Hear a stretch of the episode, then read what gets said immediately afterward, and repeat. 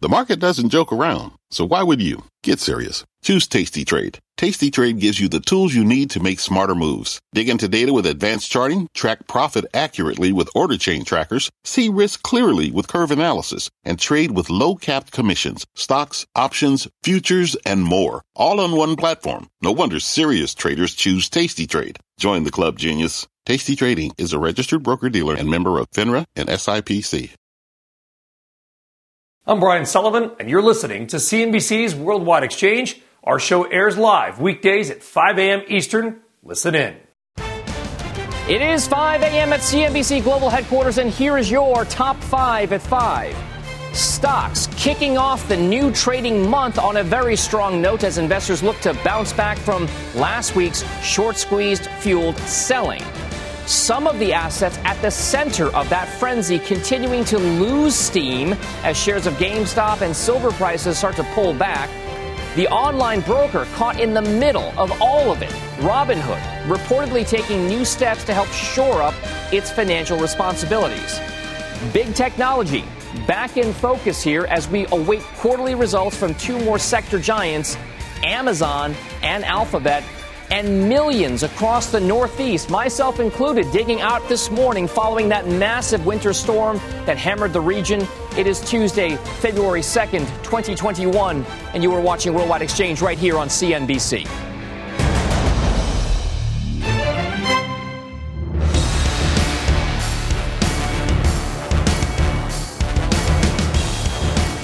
Top of the morning to you. I am Dominic Chu in for Brian Sullivan today, and here is how your money and the global markets are setting their day up.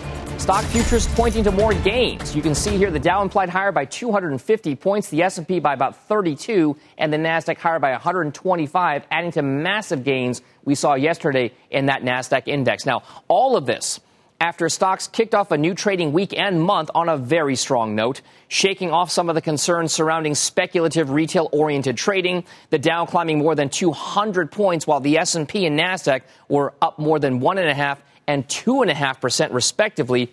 Big moves for the Nasdaq. Big tech very much in focus. Speaking of, today's investors will be watching several key reports from the likes of Amazon, yes, and Alphabet, the parent company of Google, Chipotle, UPS, Pfizer, that's just to name a few. Also, want to take a look at shares right now of GameStop. Currently, you can see in the pre market session, $171 per share. That's roughly a quarter of its value shaved off in the extended hour session. Remember, these things hit massive highs in volatile trading over the course of the last couple of weeks here, but now drifting lower steadily over the course of the last couple of days. We'll see if that trend continues for these heavily shorted stocks. Remember, the stock lost a nearly third of its value yesterday in a sign that traders may be starting to cover some of those losing bets that they have on the stock. Also, want to take a look at the price of silver amid its price surge yesterday. We did push just around $30 an ounce for COMEX silver yesterday, now $27.79. That's off about 5.5%. But you can see there that big spike yesterday coming off just a little bit in the early part of today's trading. Now remember, the precious metal hit an eight year high in trading just yesterday. Let's now go worldwide. Wall Street's rebound carrying over to Asia. As you can see there, markets across the region finishing higher with the Hang Seng in Hong Kong and the Kospi in South Korea jumping more than 1% apiece. Take a look at those trades there, predominantly green. And an early look at the trade in Europe right now, where it is very much green, except for Portugal, as you can see that little sliver of red there. The German DAX up one and a third percent, and the CAC in France up nearly 2%. So a very, very bullish side move in the European trade and Asia as well, following what happened in the U.S. yesterday. Now to this morning's top stories. Robinhood is apparently holding talks with banks about raising more debt in an effort to continue fulfilling orders for heavily shorted stocks. According to the reports, the online broker is looking to raise $1 billion. That would be separate from the $3.4 billion that Robinhood revealed it had secured from investors amid last week's Reddit fueled buying spree in heavily shorted stocks. Speaking of those stocks, the Securities and Exchange Commission could consider a wide range of new regulations to help prevent similar volatility and short squeezes. According to Bank of America Merrill Lynch analyst Michael Carrier, the agency could roll out a wave of rules ranging from a cap on the level of short interest on a specific security to aggressive taxes on short term trading. A representative for the SEC declined to comment to CNBC on the matter. Still, the regulators taking note here of what's happened over the last couple of weeks.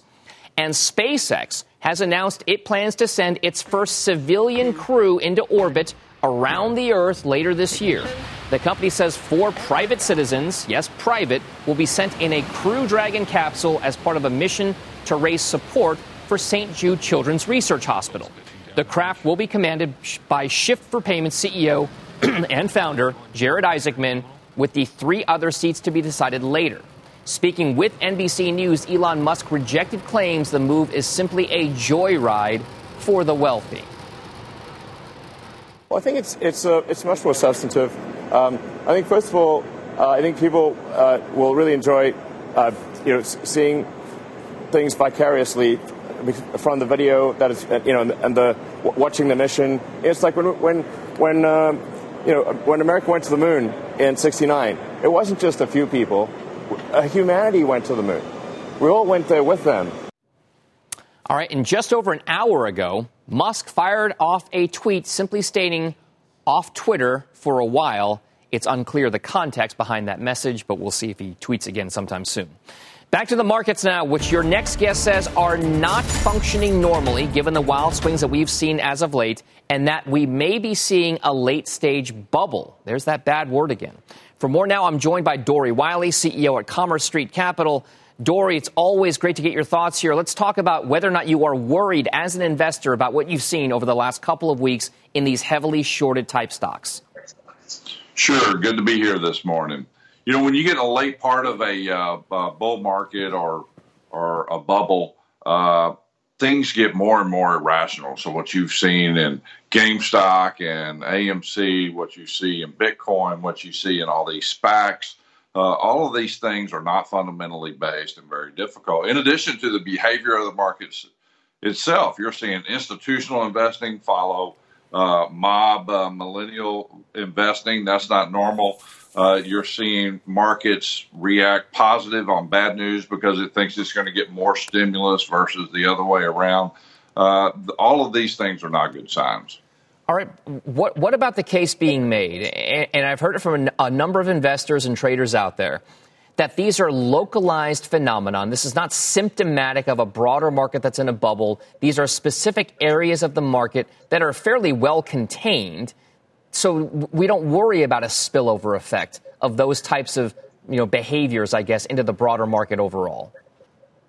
Well, how contained are they really? I mean, uh, we, we saw a lot of uh, big hedge funds that were affected by this last week, and, and it spilled over into selling off other stocks and affecting the whole market on Friday in order to, uh, uh you know, meet margin calls or, or cover losses or whatever they're doing. So I, I disagree with that spillover effect. It, uh, it may not be as big as, uh, say, long-term capital management was, but that's what the fear is: is something like that happens. Right now, the liquidity looks good. Uh, a new stimulus plan comes out, could prop this up. Uh, remember, we had four years between the irrational exuberance speech and the pop of the bubble, so bubbles can last a while but uh, it sure is, is, concerning where we are right now. I mean, uh, the, the, interesting part, Dory, is as, as we were just speaking just now, we, we, flashed up some of the market data that we were seeing pre market here. It's showing some of these heavily shorted names coming back down to earth. Meanwhile, it's showing the resumption of the uptrend that we've seen in the broader markets, even at the index level, the S&P, the NASDAQ, the Dow Jones Industrial Average. Does that does that suggest then that this was a short term just blip on the radar and that things are kind of getting back to normal in this kind of a situation?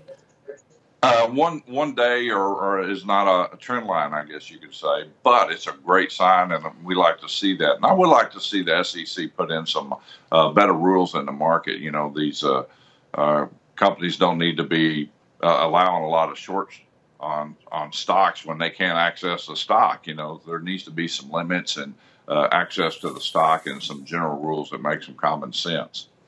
So, Dory, w- with all of that in mind, with a market that's still hovering near record highs right now, with everything that you're seeing in cryptocurrency and these heavily shorted stocks, is there any part of the market that still looks attractive to you? Where would you commit capital at this stage of the game? Sure. The good news is, is it's a stock pickers market, and it was all of last year as well. So, uh, uh, index and passive investing uh, had a little tougher year than the pickers, but go where it's not frothy. You know, uh, industrials. Uh, uh, you can play in financials and banks. Banks still look very, very good. They sold off last year. They rallied as of late. banks still look really good, and you can get a lot of good dividends. You know, if you're interested in the uh, commodities, maybe play something like Freeport-McMoRan. It has a 3.6 percent uh, yield and uh, forward PE is about 10. You know, it's it's a nice it's a nice company. It's a real company. It's got cash flow. It's got a dividend, and you get exposure to copper. All right, Dory Wiley with the latest thoughts there on the market. Thank you very much at Commerce Street Capital. We appreciate it, sir. You bet. Thank you. Now to Washington, D.C., and the latest in those ongoing stimulus talks that Dory just alluded to as Republican lawmakers pitch President Biden on a scaled back package. Tracy Potts joins us now from Washington with the latest. And how scaled back is it, Tracy? a third of what Biden is proposing. Uh, and of course, there's a rush to get this done because extra unemployment and other benefits run out after this month. But the Biden plan, the Republican plan, they're billions of dollars apart. I'm anxious for to talk. Here's what's on the table two plans to help struggling Americans. The new Republican proposal would cost $618 billion, a third of President Biden's plan, with no money for states, local governments, and much less for schools. It includes smaller stimulus checks, $1,000 targeting low income families, and less unemployment. It makes no sense to pinch pennies when so many Americans are struggling. Republicans called their White House meeting productive and promised to keep talking. It was a very good exchange of views. I wouldn't say that we came together on a package tonight. No one expected that in a two hour meeting. Democrats have started an effort to push through Biden's plan without Republican votes. Republicans can still vote for that, and there's certainly uh, precedent of that in the past. Both plans include the same amount for more vaccines. When the vaccine becomes available to you, please get vaccinated. But many Americans are having trouble getting an appointment. It's like buying a lottery ticket and, and you just hope that your number will come up. There's new evidence vaccines are working. Nursing home patients were among the first to get shots, and new cases there are down in the past month. And we just got information at the top of the hour on those new immigration orders that were delayed from last week. The president hoping to sign them today, assuming his Homeland Security nominee is confirmed. That vote happening today. Those new orders uh, would create a task force to reunify families separated at the border, uh, create some new rules for what they call orderly uh, migration at the border, a new asylum system, and also review some of the policies on legal immigration. All right, the executive orders continue. Thank you very much, Tracy Potts, with the latest in Washington, D.C. When we come back on the show, the latest on that massive winter storm that's left parts of the Northeast buried under, in some places, two feet of snow. Plus, Boeing's former CEO looking to get into the SPAC game. Yes, the SPAC game. Details on his plans for a new blank check company coming up. And ExxonMobil announcing a very big investment aimed at sustainability amid activist pressures. We've got a very busy hour still ahead when Worldwide Exchange returns after this break.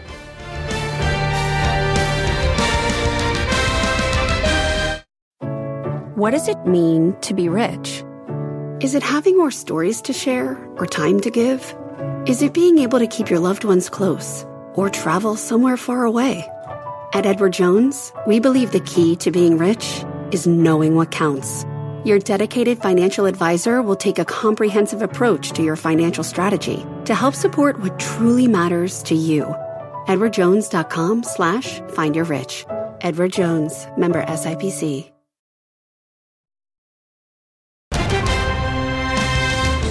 Welcome to Worldwide Exchange. That's a live shot of New York City right now where we are trying to dig ourselves out of a lot of snow, in some cases up to two feet in certain areas of the Northeast. But New York City looking like it's doing a pretty fine job trying to clean that stuff up. Well, let's take a look at the markets right now because we've seen a growing trend as of late in the last few months, and I'm going to show you here with ETFs. The white line is a growth ETF tracking the Russell 1000, and the orange line is the one that tracks the Russell 1000 value. You can see here the value index over the last few months has outperformed the green, the orange line is on top. Now, especially here, there's a fairly large gap in performance between the value stocks, which outperformed, think energy and financials. And then now, just in the last couple of weeks here to start the year, we've seen that gap narrow again as there becomes a little bit more focus on big technology type stocks. It has what it was what worked in 2020. We'll see if it works again this year. The reason why we bring it up is because on a year to date basis, look at technology versus financials, growth versus value. In that trade there, we've seen this kind of divergence starting to happen again. The financials outperforming, but now look, underperforming just over the course of the last couple of weeks. Technology reassuming some leadership there perhaps investors looking towards those big leadership type stocks in technology, especially with earnings coming up for a lot of the big ones this week. And then to finish off, check out what's happening right now with what's silver and GameStop and some of those heavily shorted type issues that a lot of Reddit traders have kind of gotten into. Silver, $27.69 there, the last trade. We've come off a bit there from the highs in the last couple of days. And then GameStop shares, they lost a third of their value yesterday, roughly. And then again, down about 24% in early trading this morning. We were above $400 per share at one point over the last couple of weeks. Currently trading GameStop at 172.20, the last deal in the after hours session. Well, still on deck for the show, Amazon and Alphabet, like we just said, the latest tech giants to report results. We will preview what to expect and if we could get record figures from those two companies. Today's big number $89.6 trillion. That was the total dollar value of global debt, including central and state governments, in December according to the IMF. Public debt as a share of global GDP jumped to 98%, levels not seen since the aftermath of World War II. This podcast is supported by FedEx. Dear small and medium businesses, no one wants happy customers more than you do.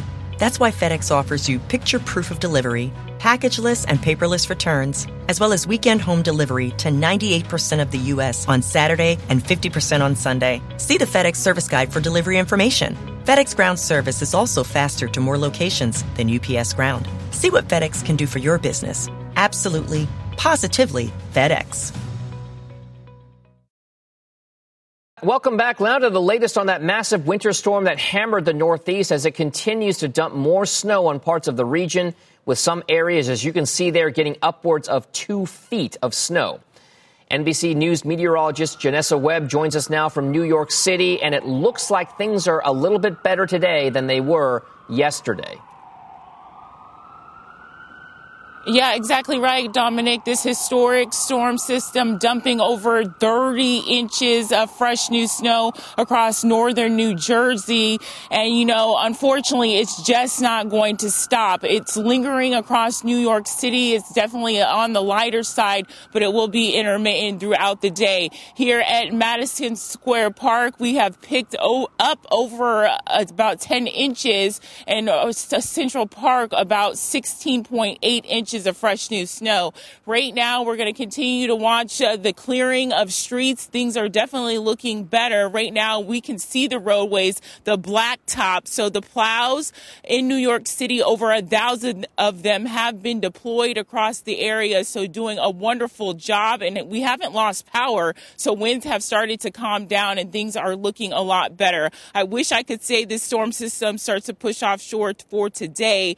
But Dominic, unfortunately, that's just not going to happen. We still have another solid 18 hours of this system that's currently making its way across New York City, northern New England, Boston, getting hammered right now. And we could potentially pick up at least another two to three inches in some spots across the city.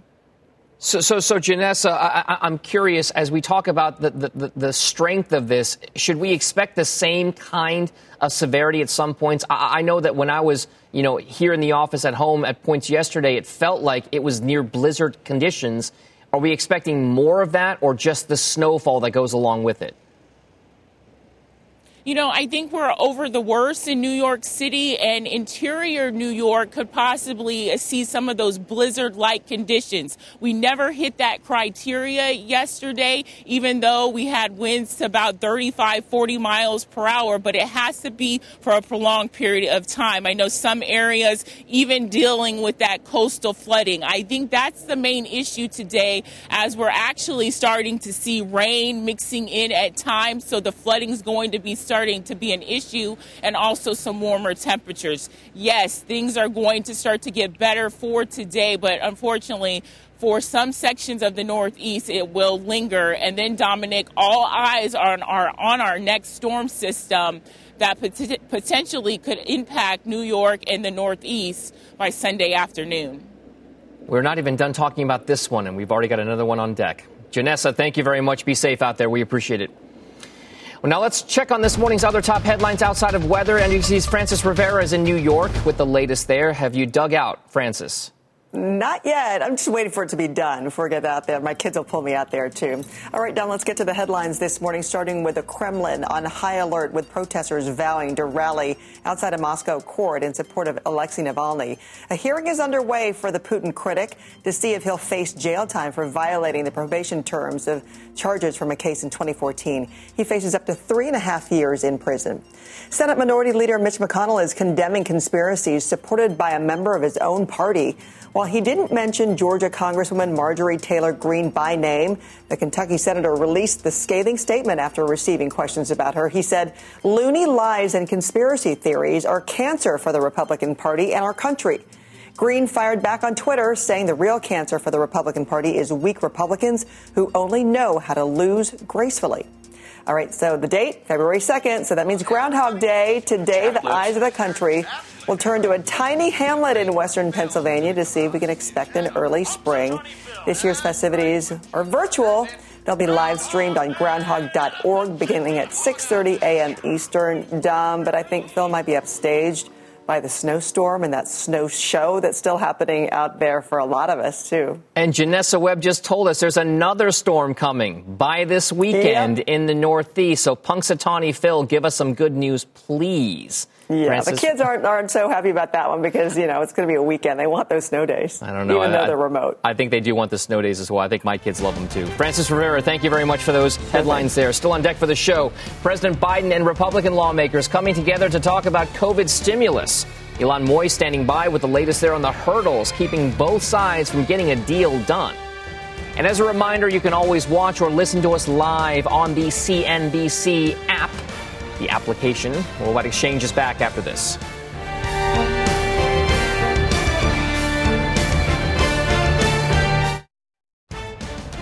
Good morning. Stocks set to rise at the opening bell as Wall Street goes for two green arrows in a row. Washington watch as President Biden meets with a group of GOP senators. Congressional Democrats take the first steps towards passing a COVID relief bill without Republicans. And it's a winter wonderland. The East Coast digging out from that morning snow and the worst snowstorm to hit the record in hundred, the I-95 corridor in years.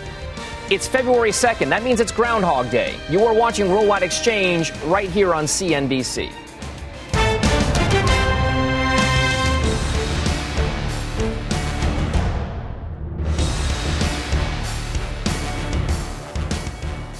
It is February 2nd, after all. Welcome back to the show. I am Dominic Chu in for Brian Sullivan this morning, and here's how your money and investments are looking as we are halfway through the 5 a.m. Eastern Time hour. Stock futures pointing to gains at the opening bell. The Dow implied higher by roughly 230 points, the S&P by about 30 points, and the Nasdaq 100 up by about 117. Now, this after stocks kicked off the new trading week and month on a very, very strong note, shaking off some of the concerns surrounding speculative retail-based trading. The Dow climbing more than 200 points, while the S&P and Nasdaq were up respectively one and a half and two and a half percent. Let's now also take a look at shares of GameStop. Right now, those shares are down about 24% in the after hours trade. You can see $173 the last trade there. This after the stock lost nearly a third of its value yesterday in a sign that some traders may be starting to cover some of those bets, taking some profits in those big gains that we've seen. We also want to check on shares of Virgin Galactic, ticker SPCE. You can see they're up 13% pre market, $60.70 the last trade there. This on top of a more than 21% gain yesterday after the company announced it will redo its aborted December flight test as early as next weekend. So a lot of positivity around at least Virgin Galactic at this stage in the pre market. Making headlines this morning as well, former Boeing CEO Dennis Muilenburg is looking to raise more than $200 million for a SPAC, a special purpose acquisition company, a blank check firm.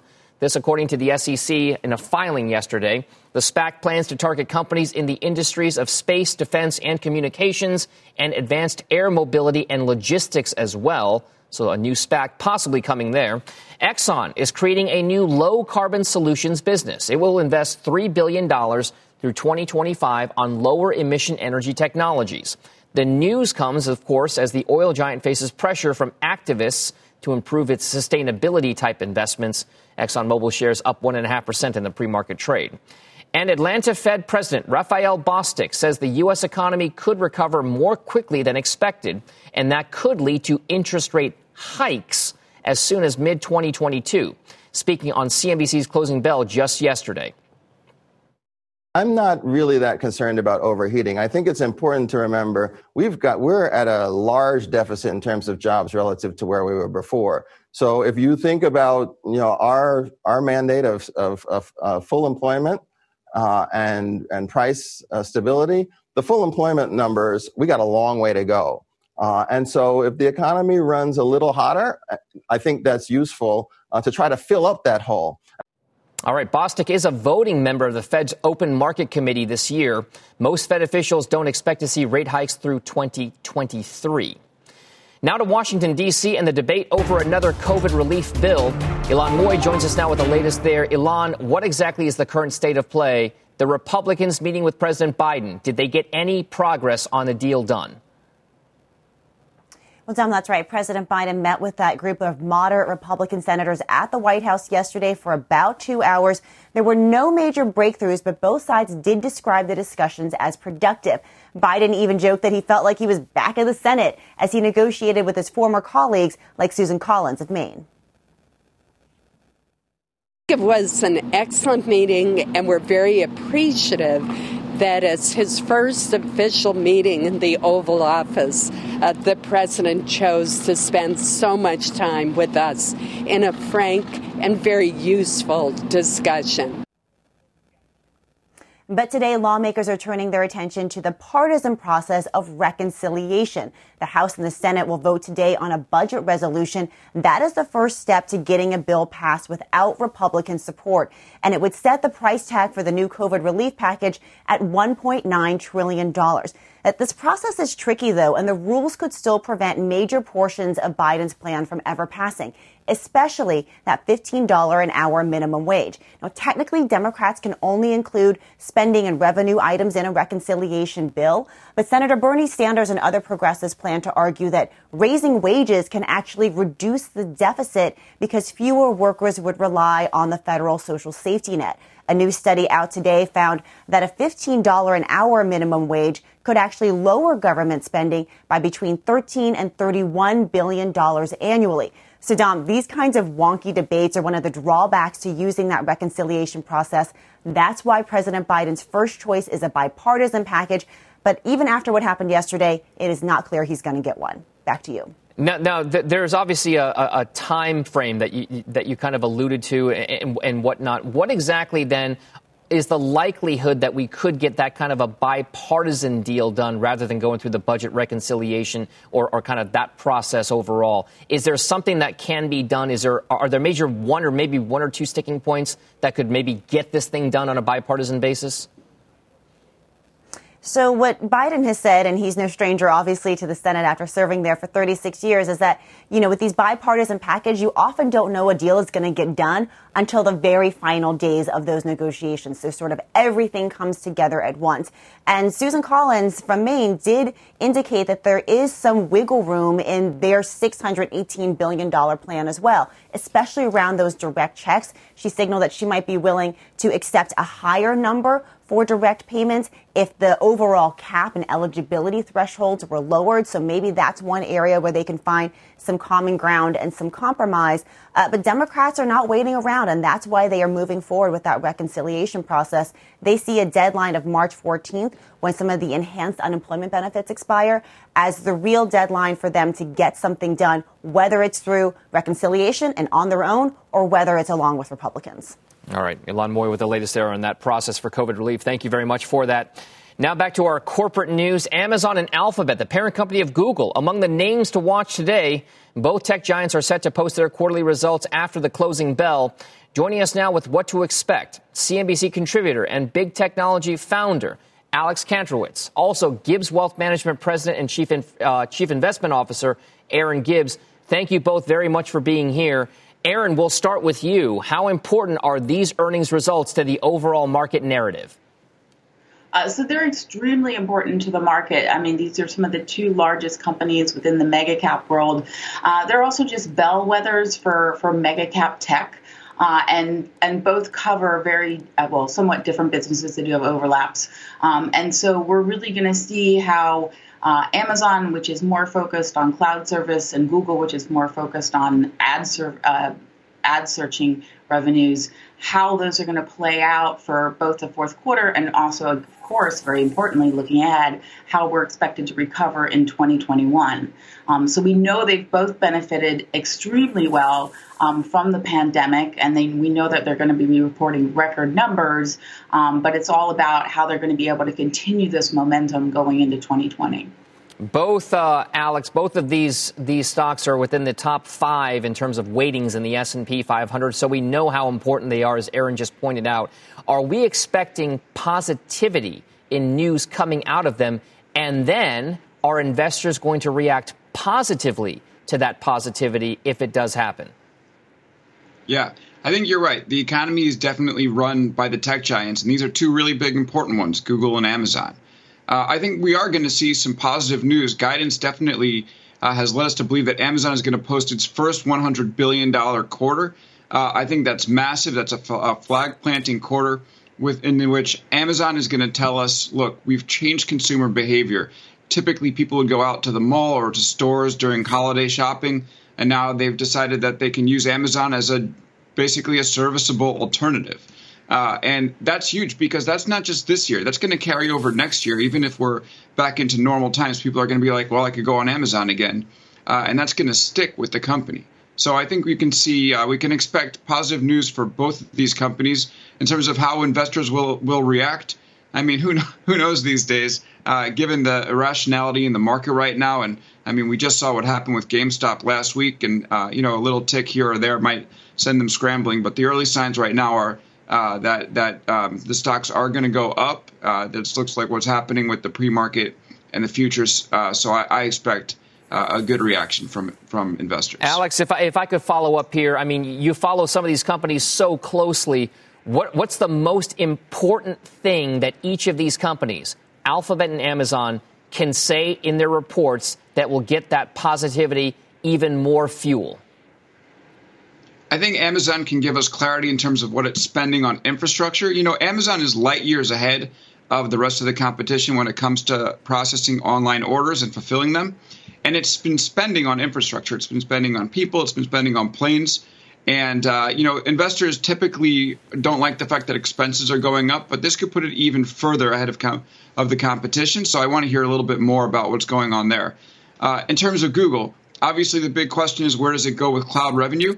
Uh, the search business has been predictable and moving forward uh, over years, but um, Google does have an opportunity to take a bite out of Amazon and Microsoft's lead in cloud services, especially now during the pandemic where we're all moving uh, to, to uh, cloud hosted software. Uh, and so, you know, Google is way behind, um, but if it shows a bit of an uptick, then that will be a really positive sign for its business. Erin, I, I, I, want you to kind of weave all of this together right now because th- there's certainly a, a, a, positivity in technology. It was the trade that worked in 2020 amid the pandemic.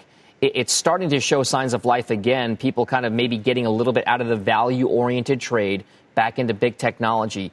Is that a theme that you see playing out in 2021 as well? Will it just be a redux in 2021 of what happened for big technology in 2020? We know how good of a year it was for a lot of those names. Yeah, so I actually see this as potentially investors continuing to take this more risk on trade, looking at these smaller cap stocks. I really see a lot of the you know, infatuation that we had with mega caps in 2020, it's been waning for over five months. Um, and January didn't see any turnaround. And the, Google's the exception that Google has been outperforming the, the large cap indices, but Amazon's been trading sideways for five months. And I think they're very vulnerable to any type of disappointment in their report this evening. Investors are really looking for any type of disappointment, whether it's it's top line, bottom line, AWS services, increasing expenses, anything could send that stock down. I think, and they're really the antitrust issues around these mega caps are starting to make investors lose that that love that they had in, in 2020 and they're looking a little farther down the, the spectrum and looking for higher beta and risk trades. Um, so I think these reports are, are important. I think certainly Amazon needs to blow the numbers away more so than Google. There's definitely Google's been still one of the stocks that investors have, have been loving, despite Wall Street loving them. I mean, the consensus recommendations are, are they're, they're some of the top, you know, buy recommendations out there. Um, but I, I think that we are going to see a change as we go into to 2021 also just because small caps are expected to massively outperform. They're expected to benefit more from the economic recovery, and investors could be looking outside of, of these mega caps that we've been so focused on for the past two years. All right, Alex, just a few moments left here. What's your favorite technology story, technology company going into this next few months? For me, it has to be Amazon. I, and I can't emphasize this enough. Uh, the behavior shift that we've seen from people moving from brick and mortar to moving online over the past year, and how much of that has been captured by Amazon uh, is extraordinary. And with each move, Amazon enhances its automation systems. You know, we don't see this on the outside, but inside a company like Amazon, when order flow comes in, it makes its machine learning systems even stronger and that helps it automate not only you know the robots that we see in the fulfillment centers, but the way that it orders products and even negotiates with vendors. That's all done through machine learning. And I think that this is this is a behavior based, behavior building year where, where people, where consumers will buy, and then Amazon systems will get stronger on the back end, and that's why I think it's the big story. Uh, this year. All right, Alex Kantrowitz, Erin Gibbs, thank you guys both very much for coming on and sharing your thoughts with us. We appreciate it. Coming up on the show, a major winter storm blasting the Northeast over the last 36 hours, and more snow. Yeah, more snow is still set to fall in some places. We've got a live report from NBC meteorologist Bill Karins coming up next. But first, as we head out to break some of your other top headlines this morning, Google, speaking of, will pay $2.5 million to underpaid female engineers and overlooked Asian applicants as part of a settlement with the Labor Department. Robinhood is reportedly talking about banks with banks about raising a billion dollars in debt financing so it can keep fulfilling trades. This is separate from the $3.4 billion it financed in terms of securing that number from investors since last Friday. And Chinese electric car maker NIO delivering 7,200 vehicles in January. That's more than four times the number of cars it delivered the same time last year. Stay tuned. Worldwide Exchange is back after this.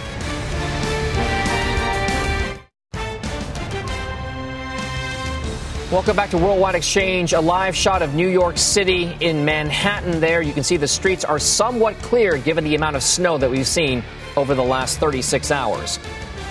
Well, the Northeast is set to begin that dig out after the massive winter storm buried the region in upwards of two feet of snow in some parts. NBC News meteorologist Bill Karins joins us now with the very latest on this storm. And Bill, is the end in sight? it is. Uh, you know, maybe a couple inches left in areas that got hit the hardest. Northern New England still has a little more to go. But, I mean, these totals were just like, you know, we said yesterday it could be a big storm, possibly maybe a foot and a half, two feet in some areas. We did even more than that in a few spots. Mendham, New Jersey, it's about an hour outside of New York City. 30 inches of snow, and the highest totals in Pennsylvania were about 28. Southern New York had 22 inches. Danbury, Connecticut even had 19. And we're going to wait to see that we get some of these higher totals in Massachusetts and Vermont as we get those reports in. That's where the snow was overnight. We'll get those reports in early today. As far as New York City went, 16.8 inches officially in Central Park. That makes it the 16th largest snowstorm ever in New York City history. If we get just another two inches, we can get into the top 10, but I'm not sure we're going to get there. Hartford almost a foot of snow. Philly ended up with about a half a foot. It was too warm in Boston, and we're still going to get a couple more inches in Albany. We'll get that final total later on today. So here's how it looks on the big map. Temperatures are cold, too, for that cleanup. A lot of spots in the 20s, big cities in the low 30s, and the blue on that map still shows you where we have light snow, even down around Washington, D.C. a little bit. The heavy stuff, though, is really going to be focused in northern New England and our friends up in Maine and Vermont. Everyone else just like another inch or so. So the rest of the forecast for today, pretty cold day in the Great Lakes, all the way down through the southeast, kind of windy. Middle of the country's fine. And Dominic, here's the next story.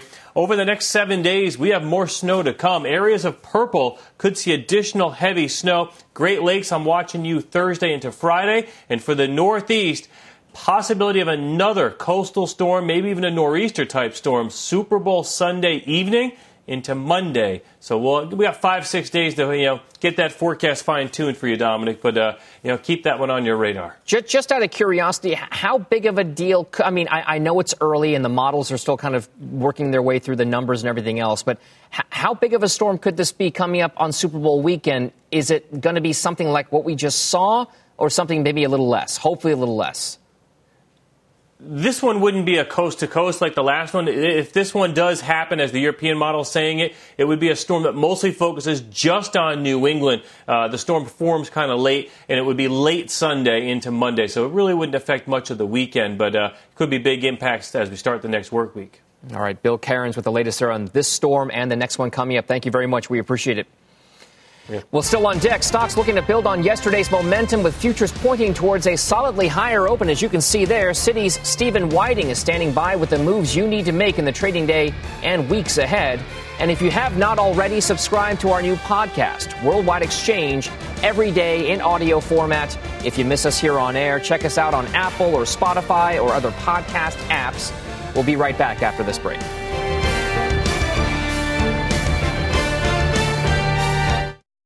Welcome back. The volatility from a few stocks is spilling over into the broader market, but traditional investors may not have to be worried about the repositioning based on this recent movement. Joining us now is Steven Wieting. You know him. He's the chief global investment strategist at Citi Private Bank.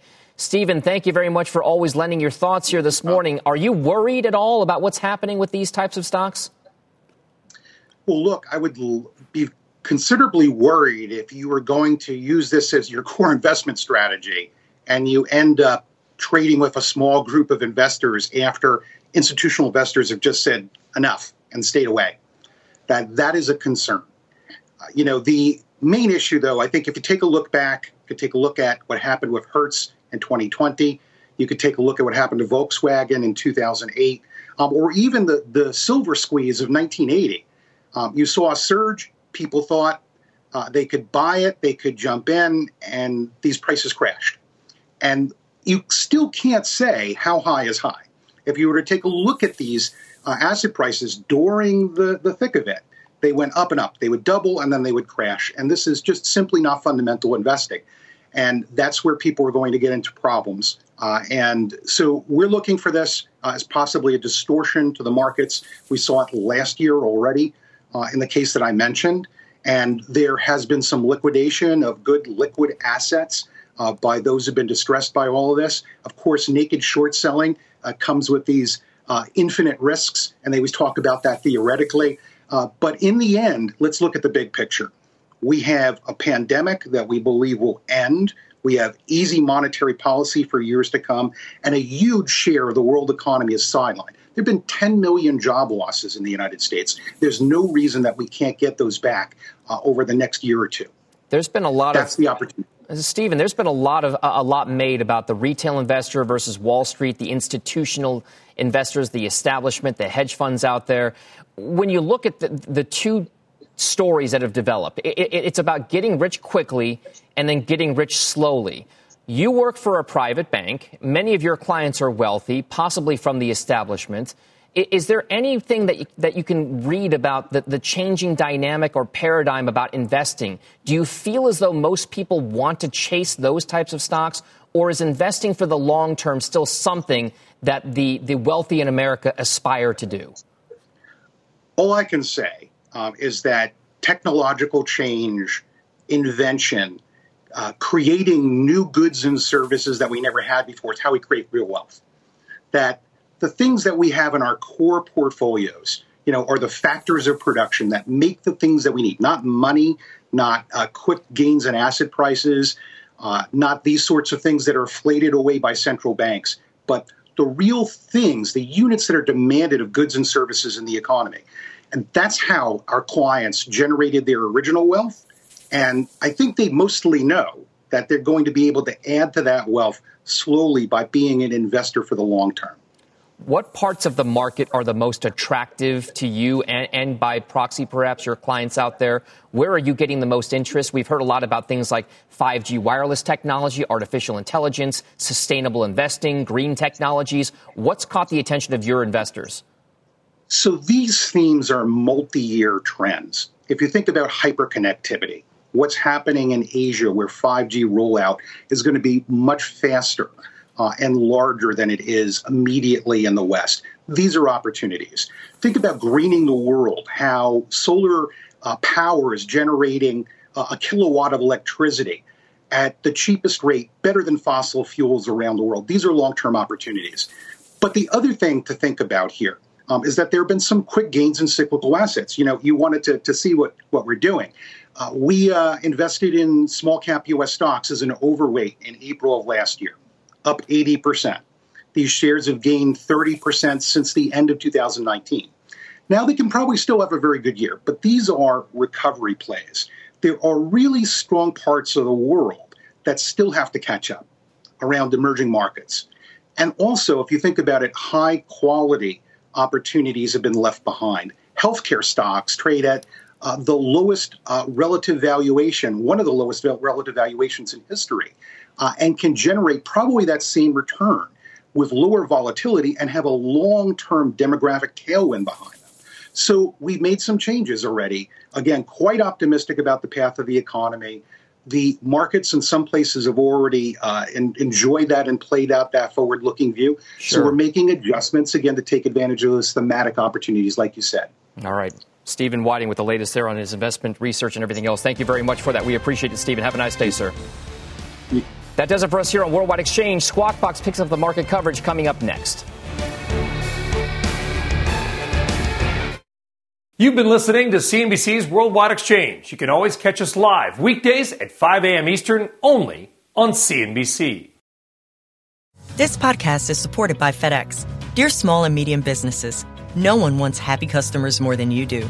That's why FedEx offers you picture proof of delivery, packageless and paperless returns, as well as weekend home delivery to 98% of the U.S. on Saturday and 50% on Sunday. See the FedEx service guide for delivery information. FedEx Ground service is also faster to more locations than UPS Ground. See what FedEx can do for your business. Absolutely, positively FedEx.